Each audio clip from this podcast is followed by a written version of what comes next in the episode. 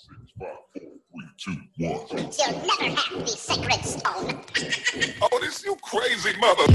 Broadcasting to a worldwide audience since two thousand fourteen, you're about to experience raw and real. And now, here's your host, C J Ripka.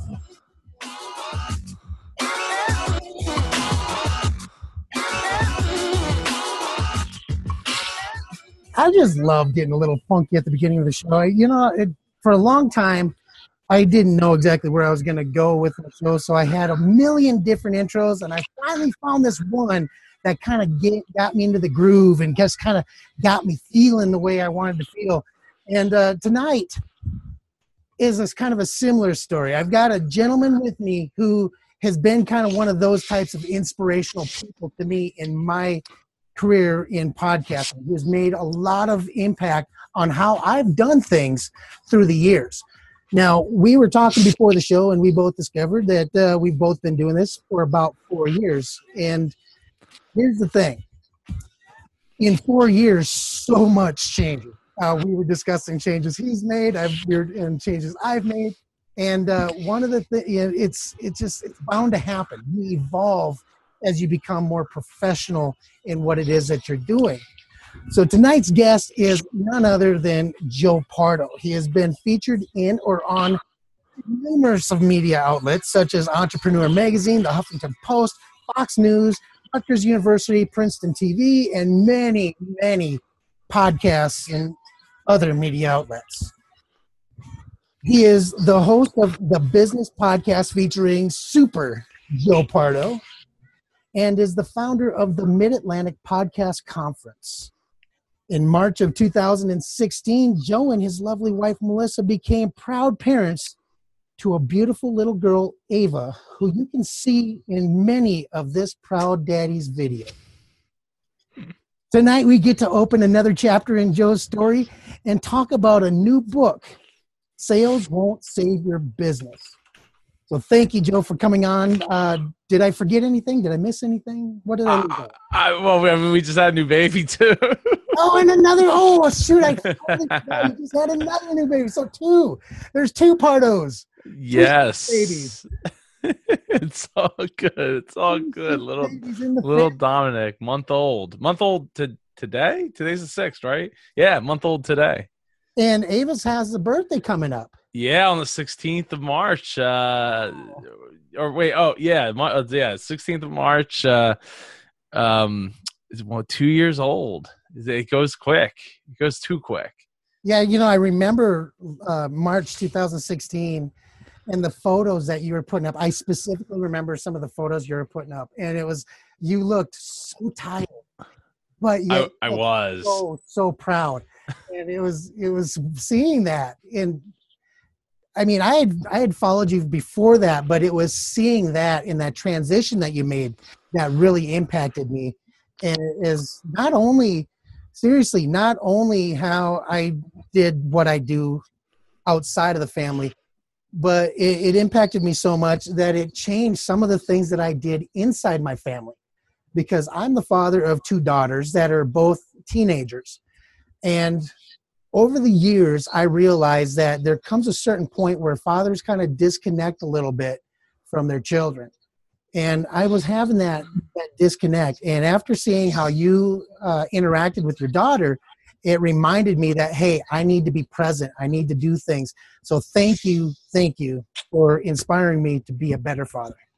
Dude, you're going to make, make me cry here. This is the, the, I, I really appreciate that. It's... uh. You know, it's it, she. She reminds me every day of like, you know, learning to learn and learning to to have, you know, find patience and discover uh, new things about myself and, and about my, you know, the way I think and feel, and and even you know, I'm constantly learning uh, just from watching her and how. Uh, I need to watch what I do, what I say, my mannerisms. I mean, like something as little as like I had, I, I had an icy and I was like tapping it on the table to like get it to, you know, all the ice to shift down so I could suck it up. And, and then all of a sudden she starts banging her cup and it's like, oh, it's like she didn't, she didn't have the context. Right. She didn't know. Like, there's a reason I did it. It wasn't just because I'm trying to break the table or break the cup. Um, so, you know, those types of things are, are really pretty magical. And, and to now have a uh, have a son, it, it's it's incredible. The reason, though, I was so tired was so Melissa, my wife, um, lost like three bags of blood, right? Like a couple hours after she gave birth. So she was like super weak and wasn't able to take care of Ava or do anything, even get out of bed uh, during our time in the hospital. So it was all on me, and it was just me and her a lot of the time. And I couldn't even order food to the room. So I had to wait until uh, people would come and visit during the day so that I could go down to the cafeteria to get food, because they, they only brought one tray of food to the, to the, to the rooms. And I couldn't leave Melissa by herself. So, you know, I was just super, super out of it. Like I, it was like, it's probably, it was probably like the roughest, like three and a half days of my life, um, to, to, to go through that. So I was really not looking forward to being in the hospital this time around. Fortunately, everything came out fine, uh, came out ten point two pounds fine, uh, in about twenty minutes with no blood lossage, lo- lossage, laws, lot, lossage, lot, I don't know. No, no blood loss. And, uh, and it, it just worked out really well. So I, I'm super grateful for that. Not just for Melissa's health and our, my sanity, her sanity, and, um, just everything. It just was really nice to, uh, for it to work out that way. So now I read about you that in, in the book, because I got the, you were nice enough to let me see the first thirty pages, and that you're a sixth generation business owner. Uh, what was that? What was your childhood like? What, how did that kind of influence you growing up? Yeah, a bit, a, a lot, a lot. So there was a couple of things that influenced me uh, a, a bit, like big time growing up. Uh, growing up in the family business, I started working there when I was about six years old. Also, when I was about six years old, my family got divorced. My mom and dad got divorced. Um, and it, a weird thing for, I guess, for most kids to know at the time. So I was six years old and I was like, hey, uh, I know I'm supposed to go into the family business. I like, I, you know, I'm the only boy in the family. Like, I'm supposed to take this thing over. Uh, that was my thinking at the time. And, and I was like, but I want to be a child psychologist. And I remember vividly like crying on my grandparents' floor because I was upset that I couldn't, um, that I was like, but, but I can't go be a child psychologist because I have to take over the family business. And the reason I wanted to be a child psychologist was I wanted to help other kids going through divorce like I was. Um, so that like that that dream kind of got squashed once I realized that I really didn't like school and I had, didn't want to go to school for like ten years, right? Um, so growing up in the family business, though, uh, you know, sweeping floors when I was little, counting inventory, uh, you know, straightening up shelves, things of that nature, checking in inventory, and just and just being around it, um, like not all the all the time, but but quite a bit, um, really helped shape my future and, and the things that I think about and things like that. Another thing that helped though with the with the business aspect of of it was, um, you know, I love technology and, and I was fortunate enough to to have a my grandfather. He was big into technology. He was ahead of the curve, um, back in, you know, the very early nineties with with early computers and things of that nature, early servers uh, in the business. And you know, between him and, and one of my best friend's dads growing up, he was like an I T guy. So he had computers at his house. I was fortunate enough to get some old like DOS computers when Windows ninety-five was the thing, uh, you know, and then, and then eventually DOS computers that could run Windows three point one of all things. Uh, so so that technology really um, helped me. It, it taught me how to think, right, problem solve and things of that nature. Uh, and then I, I, I give a lot of credit to um, – Uh, Will Wright for, for SimCity and, and like specifically like SimCity two thousand, because like that that stuff just, I just ate it up. Like I, I just love the idea of, you know, crunching numbers and solving problems and g- growing and helping people all along the way.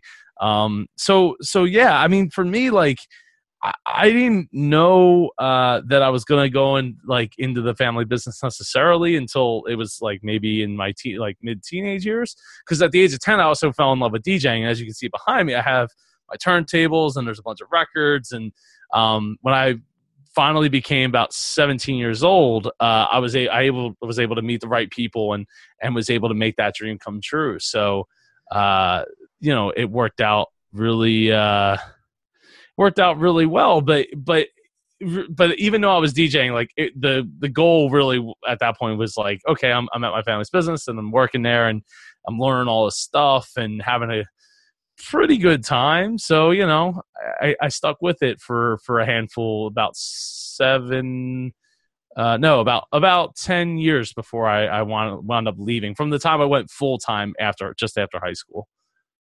So where did, is that where you, I guess the question I'm trying to ask is, so when did you feel that it, you, it, it was your turn? You, you had to become that entrepreneur. You, you set out on your own entrepreneur journey.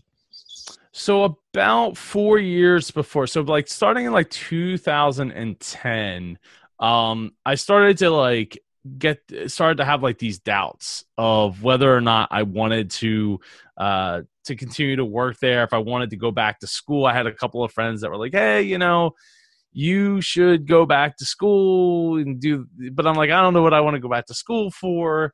And and I just kind of like was really wishy-washy for, for about four years. And um, actually, it was probably, probably even like two thousand nine. But then in two thousand thirteen, um, I think I, I had just had enough. I, I was like really burnt out. I had just gotten done um, or I was in the process of doing this really large inventory overhaul and and working with uh, a lot of people in our in our organization to make this happen. Uh, we had a lot of dead old inventory. We had way more inventory than we needed, and the old logic was like, "Oh, well, you know, if it's on the shelf, then I, when I sell it two years later, I paid a lesser price than you can pay for it now." And and like that's awesome, but like you still paid rent. Everything in my world, everything pays rent. If it's not paying rent in a necessity um, or or in pleasure, then it then it needs to go, right? Everything takes up space, and that space has a square footage dollar value assigned to it because you're paying a mortgage or you're paying rent. Um, so it's got to pay its rent. And at the end of the day, we we wiped the uh, we went from like six million dollars in inventory down to two and a half million dollars in inventory. Um, And and yeah, it was it was pretty incredible because we did that in less than two years. Um, by a year and a half, by or actually by a year's time, we were down to like I want to say it was like oh, about three and a half. And I was like, okay, well, and, and everyone's like, oh, that's amazing, it's amazing. I'm like, yeah, we still got another like million to go. I mean, we're we're ordering every single month, and you know. We were still ordering as much as we were ordering before. So it's a, it's a large, complex issue. I, I did like a whole YouTube video on it, so I don't want to bore everyone with it. But but like I, that's what burnt me out. And and at that point, it was I was coming home and I was frustrated every single day because I had to deal with these people that didn't understand what I was doing and putting together. You know, we built an algorithm to to calculate the inventory on a on a regular basis and. Had having our our nine other locations shipped back to our main warehouse and things of that nature, just it, it just burnt me out. So so at that point um, in twenty thirteen, I went over to my dad's house and I told him I'm uh, I'm going to start going back to school. Which for me, I'd only gone to school for like one semester back when I got out of high school, so it was a pretty big deal for me to say I'm going back to school. Yeah, I can understand that because uh, I kind of did the same thing. I went into the military, got out, then I went to school um, after trying to go through school for a semester. For some for some reason, school was not for me. Um, it just, I, I mean, I played I played baseball for the college. I did all these things. Even though I was in athletics, collegiate athletics, it just wasn't for me. I couldn't keep up with the schoolwork. It was just like it was boring. It it had no... I can't say that it wasn't challenging because it was, because getting up at eight o'clock to get to a, a class at eight thirty was challenging for me.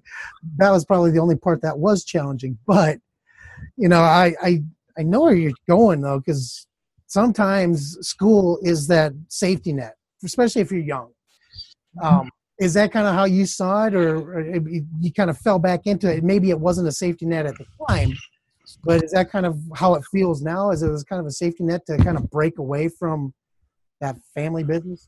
Uh, for me, it was, I don't know what the heck I'm going to do. I like, I know uh, at the time, like I, I really had no idea. Um, so I was like, if I go back to school, I can, you know, get, continue my business administration degree. It was about ten years. It was almost ten years. So had I waited another year to do so, I would have lost credits that I had from when I went the first time. So I was like, oh, it makes sense. Even though it wasn't like a tremendous amount of credits in the grand scheme of things.